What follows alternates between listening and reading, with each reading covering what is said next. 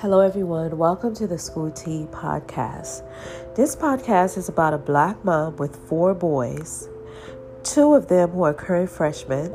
One is at um, Babson College, a private college in Massachusetts. The second one is at USF, a public university in South Florida. The third one, the oldest one, he's actually um, a current USC. Um, film school student, and he's getting ready to graduate from film school next week. My youngest son, which we call the baby, is currently a junior in high school, and um, he's also a Questbridge Junior Scholar. Um, this podcast, I want to share information with any parents out there who might be in need of free information in order to assist their children through high school and college. I will be sharing information